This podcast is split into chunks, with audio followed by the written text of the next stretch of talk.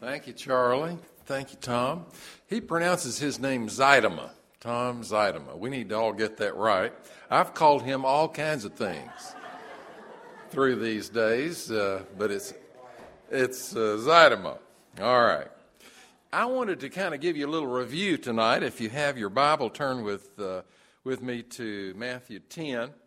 We've been talking about the hallmarks of discipleship, and I want you those again. I think we uh, enumerated them uh, last week, but I wanted to kind of go over it again in case you weren't here. You might want to write these down. If you were going to lead a Bible study sometime, this would be a great uh, section of Scripture to use. The hallmarks of Christian discipleship. Number one, if you don't get all these, ask me later and I'll, and I'll give them to you. Uh, number one, a disciple tries to be like his master. A disciple tries to be like his master. Chapter 10, 24 and 25. Chapter 10, verse 24 and 25. All right, number two, a disciple gives reverence to God. A disciple gives reverence to God and not to the world. And not to the world. Matthew 10, 26 through 31. Number three, a true disciple confesses the Lord. A true disciple confesses the Lord. And that's chapter 10, verse 32 and 33. And then tonight, uh, we're in uh, number four. A disciple might have to forsake his family a disciple might have to forsake his family. It's chapter 10, verse 34 through 37. A disciple might have to forsake his family. Matthew 10, 34 through 37. Now, my guess is that uh, 80% of you have never heard a sermon on what I'm going to be talking about tonight. This is not one of those that you would pick out and say, Boy, I'd like to preach on that. Uh, this is not one of those. This is one of the most difficult passages and really has caused a lot of uh, discussion down through the years. So you need to um, think about this. And, uh, you know, it, it concludes in a way that uh, is loving and caring, but it, it really has some strong language. So you really need to kind of watch it as we move as we move through it. Uh, chapter 10, beginning at verse 34. Do not think that I came, this Jesus talking, do not think that I came to bring peace on the earth. I did not come to bring peace, but a sword. For I came to set a man against his father, and a daughter against her mother, and a daughter in law against her mother in law and a man's enemies will be the members of his household. He who loves father or mother more than me is not worthy of me, and he who loves son or daughter more than me is not worthy of me. Now, that is a tough passage. And uh, this is one that uh, you might want to look at some commentaries. We have those in our uh, church library. Uh, these, these are verses worth studying. This is the fourth hallmark of discipleship that we've been talking about. Basically, it's a willingness to forsake anything, anybody, uh, including one's own family, if that's what's needed for Christ's sake. Now, my guess is here tonight, most all of you at some point in your life have met somebody that was disowned by their family because they became a Christian. Now, if you've, if you've ever heard about that or know anybody like that, would you lift your hand? Gosh, that's a lot of people. A lot of you have. Well, this passage, of course, comes into play when that's the case. When I was in uh, college, there was a gal from China that could really sing. I mean, she could sing. And uh, she had been completely disowned by her family because she became a Christian. And somehow or another, she got to America and got to Texas. And um, we had a thing on Wednesday night called the Baptist Religious Hour. And uh, it was the largest Wednesday night prayer meeting in the world. We had about 3,000 people there every Wednesday night. And this gal, about once a month, would get up and sing. And I mean, it would move, it would move you. She had a real high voice. She was a high soprano. And boy, that girl could sing. And she'd give her testimony. It'd bring tears to your eyes. Her parents just threw her out. Said, Don't ever come back. Don't ever call us. Don't ever write to us. Don't ever do anything. Just get out of here. Well, that's what our text is about tonight. The Jews of Jesus' day, uh, for the most part, expected Jesus to come in and be a great political leader, to kill all the Romans, disperse all them, get rid of all them, bring the Jews to the forefront. They expected him to rule and reign. And the disciples, of course, all wanted to be at his right hand. They all wanted to uh, be the right hand man, the vice president, if you will. They wanted him to reign and to rule. And of course, as time went by, uh, they realized that that isn't what he was going to do. That isn't the trek uh, uh, that he took. Uh, he did uh, bring righteousness and peace to the hearts and lives of literally thousands and thousands of people. The Old Testament spoke of the Messiah's peacemaking. Isaiah in the Old Testament called him the Prince of Peace in Isaiah 9 6. Spoke of his reign of perfect peace and perfect justice in chapter 2, verse 4. Solomon wrote of the Messiah's worldwide rule of peace and abundance. That's in Psalms 72. The whole psalm is about that. Now, Jesus' disciples had already experienced in their hearts and lives an inner peace that they had never known before. If you were around Jesus, you had more and more peace come in your life. And of course, the disciples were just amazed at what Jesus did. And as they saw that happen, as they saw him talk about love and forgiveness and those kind of things, they began to do that.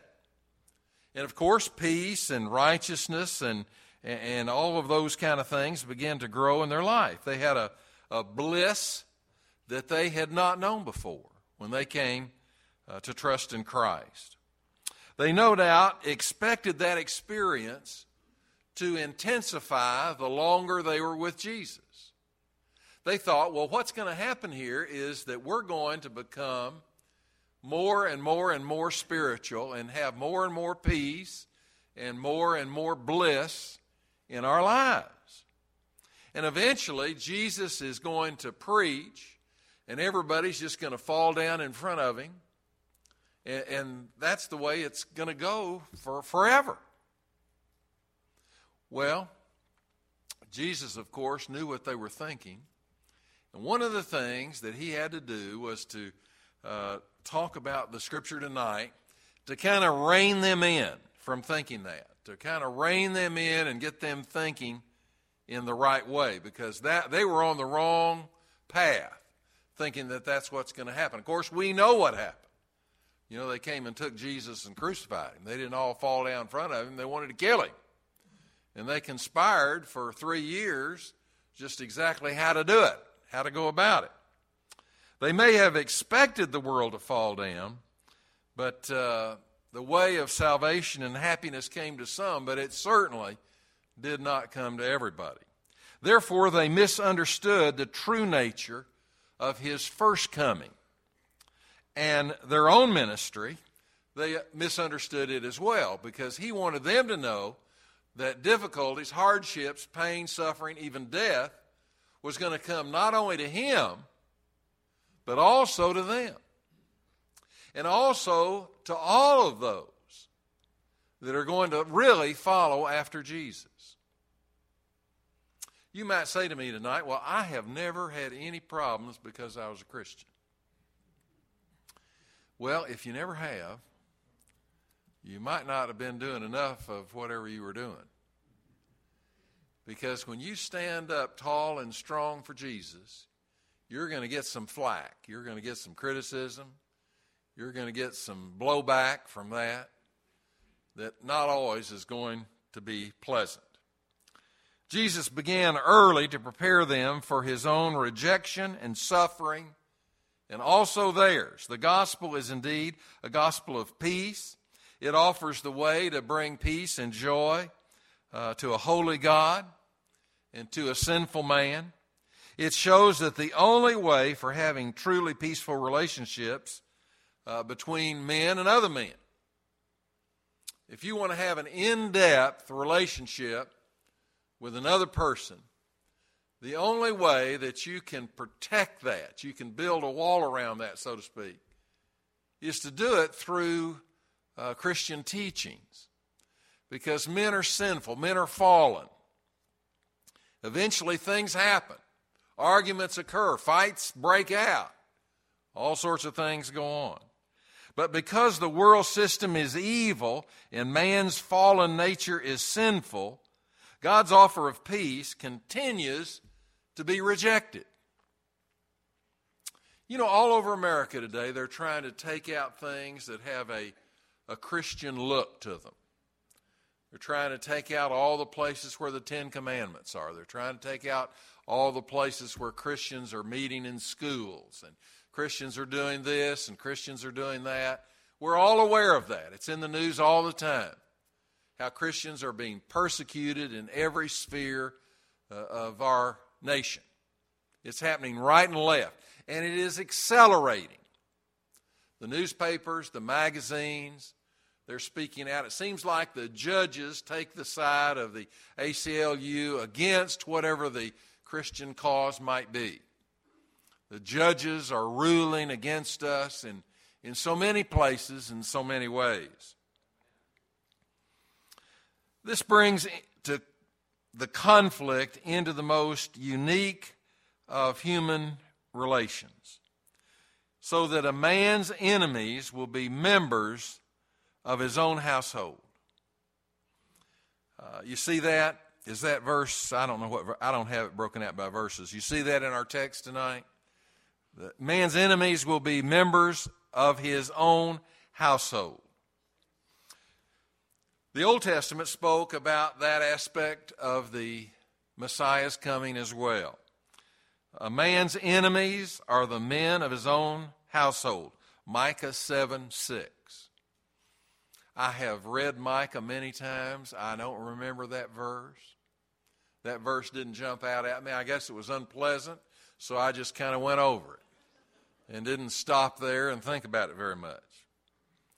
Um, this, that is the very passage that Jesus is quoting in our text tonight, Micah 7 6. Now look at verse 35. The word against is there. Now, when we think of the word against, we just think, well, it's an opposing point of view. In the Greek language, it's a little bit stronger word. It literally means to be cut off, that there would be a separation between the two. It denoted complete and often permanent separation. Sometimes the rift between believers and unbelievers uh, relatives, family members, was lifelong and irreconcilable. Now, perhaps you've had that in your family.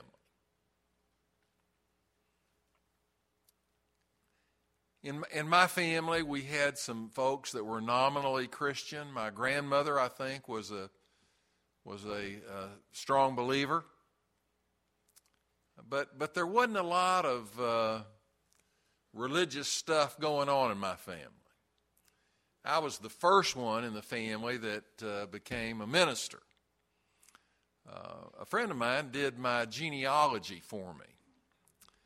Uh, some of my relatives were judges and uh, kind of bigwig people. There were one or two prisoners in there uh, along the way. I don't know exactly what they did. Hope it wasn't too bad. Uh, A true disciple must be willing to pay the price of having a rift in the family. The Gospels report that at least two of the would be disciples they didn't follow Jesus because of family matters. Do you remember that? One of them uh, did not accept the call. He said, uh, I've got to wait until the inheritance is given out. I got to wait on that. That hadn't happened yet. The other one wanted to delay obedience until everything had settled down in his family.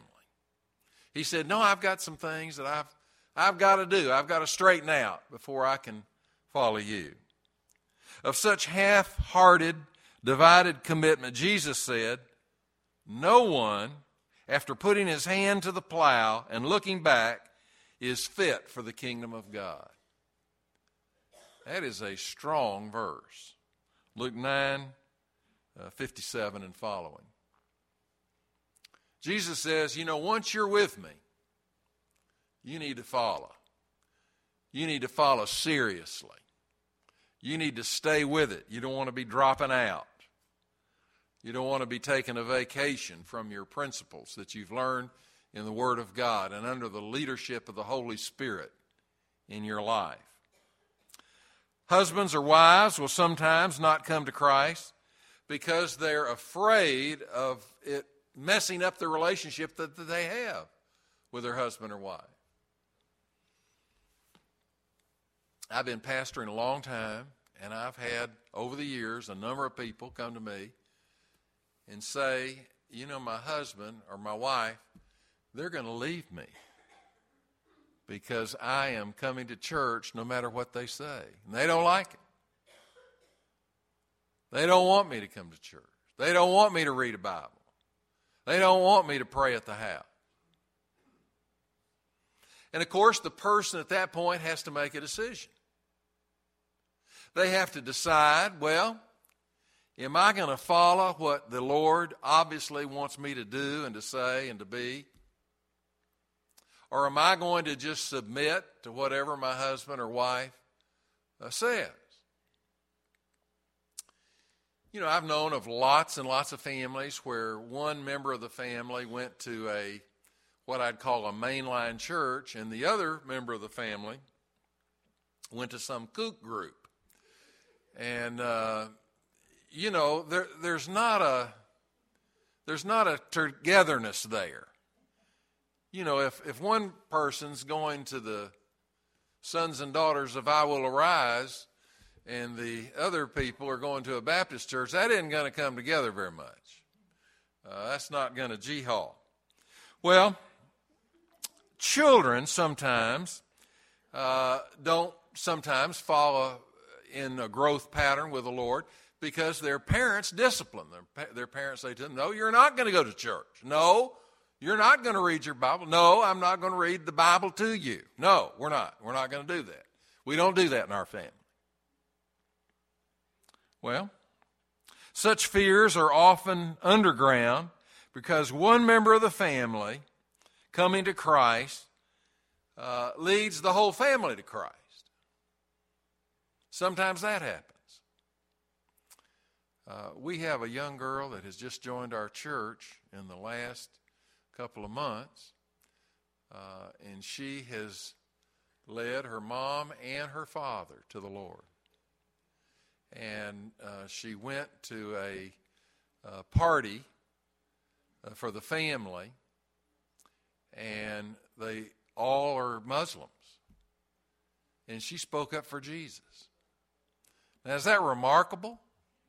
Is that just remarkable? She did that. I told her, I said, I don't want you getting killed. I said, uh, if you think you're about to get killed, Go get in the car or get on a bus or something. Get out of there. Don't want you getting killed.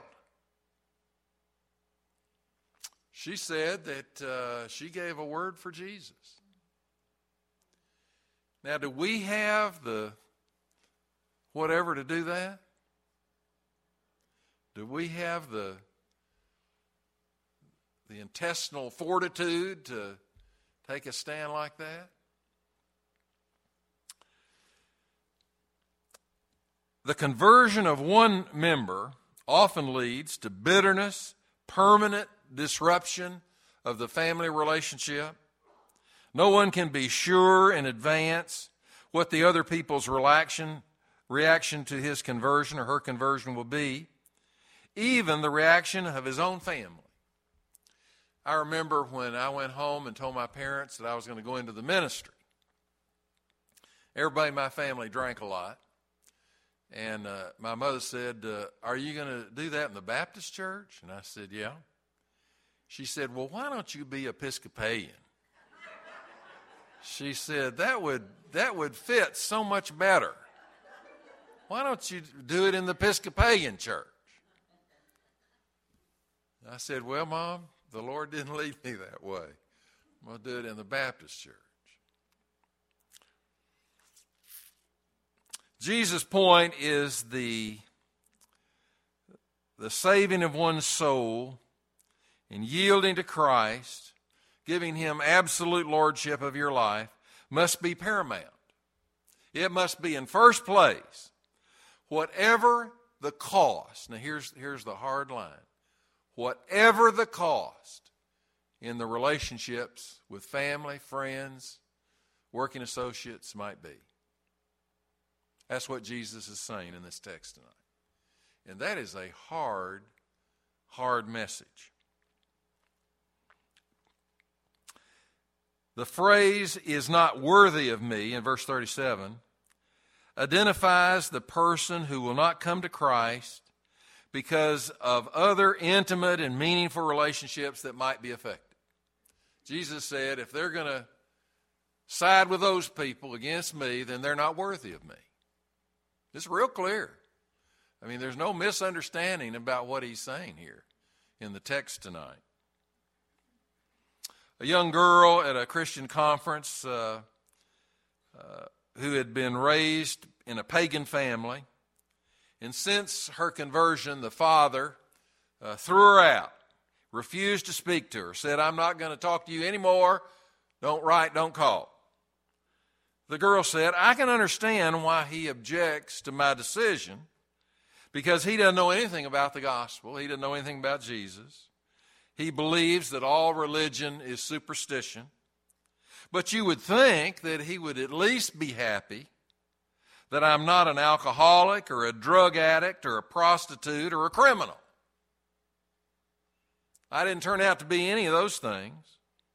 I've never had such joy in my life, the girl said, and I have never loved my father so much. Yet he has cut me off from the family. Like many others, she had experienced the sword and the fire that the gospel sometimes brings. Sometimes it's tough, it's hard. And you've got to be strong in the Word, in the Lord, to stand through that. In marriages where one partner is a believer and the other partner is not, Paul says, the unbelieving husband is sanctified through the wife.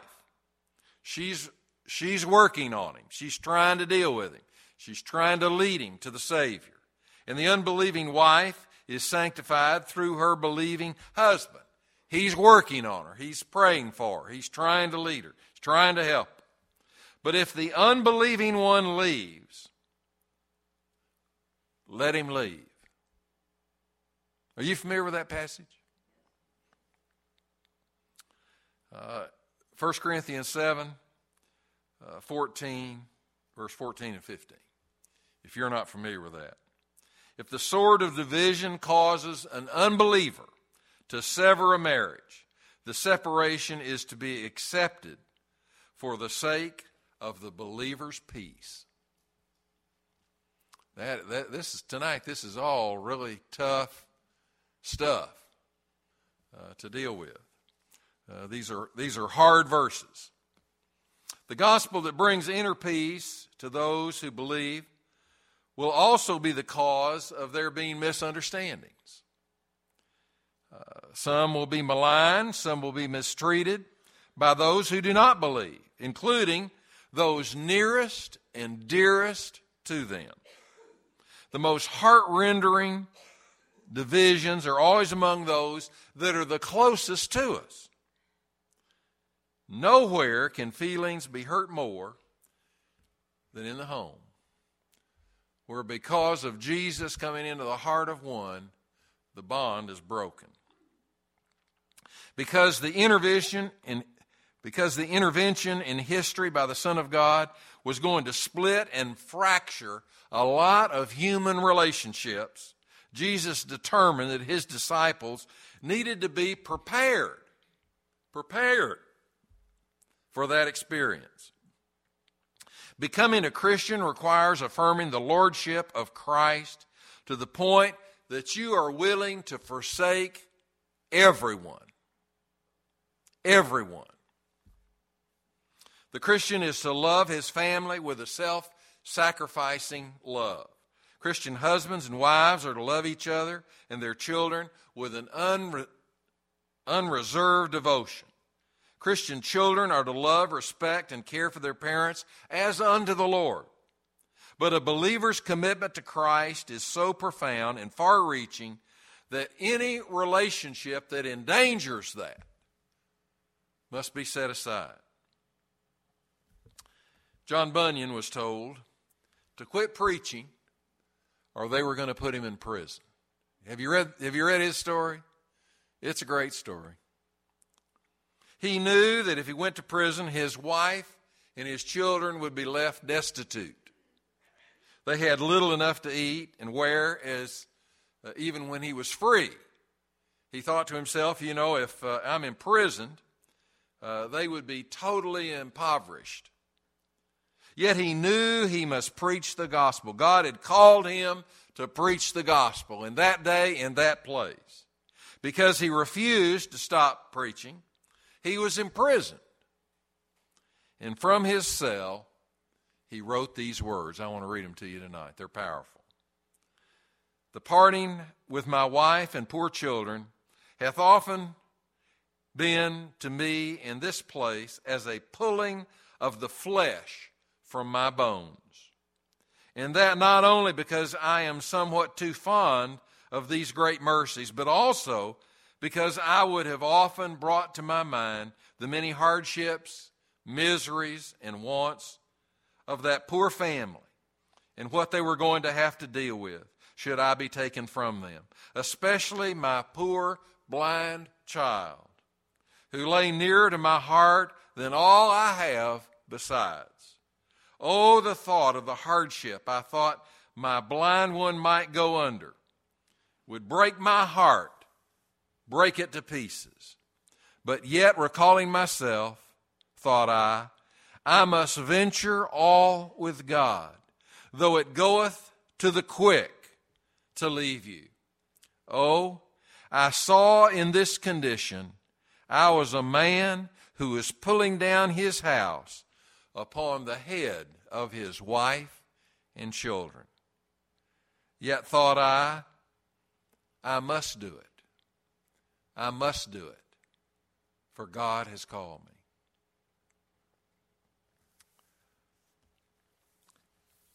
Now here's the here's the bottom line tonight for each of us. Does does Christ come before anything in your life?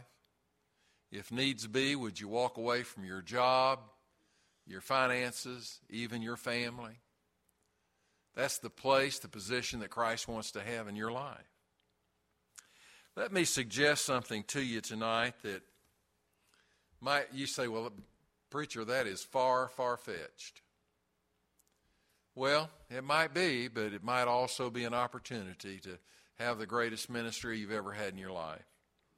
Perhaps some of you could be a surrogate family for a young person that has been thrown out for the cause of Christ. You know, if you would do that, I'm sure there are some people that need a place. That need a place. Well, I'm going to stop there. Um, Tonight, uh, sometimes uh, the word of the Lord is pretty stiff and stern. It's also a word that speaks to our heart And if your heart has been touched and you've been thinking about becoming a Christian, you've been wanting to become a Christian, but you've never had the courage to step out to take a stand for Christ, maybe tonight would be the night. We're going to sing a hymn of invitation, and I'm going to stand right down here in the front, as I always do. And we'd ask you to just slip out and say, Yes, I want to ask for the forgiveness of my sins, and I want to place my faith and my trust in Christ. I want to make that bond to be the strongest bond I have in my whole life. Maybe some here tonight are, uh, like happened in the service this morning, you've been visiting with us for a period of time, and you realize that you want to belong to a Bible believing, teaching, preaching church. We want to invite you to come and join with us and help us in the ministry that God has set before us. If you feel led to come and join with us, it would bring real joy to our hearts. We would welcome you with open arms. Let's stand together as we sing. I'll be waiting here.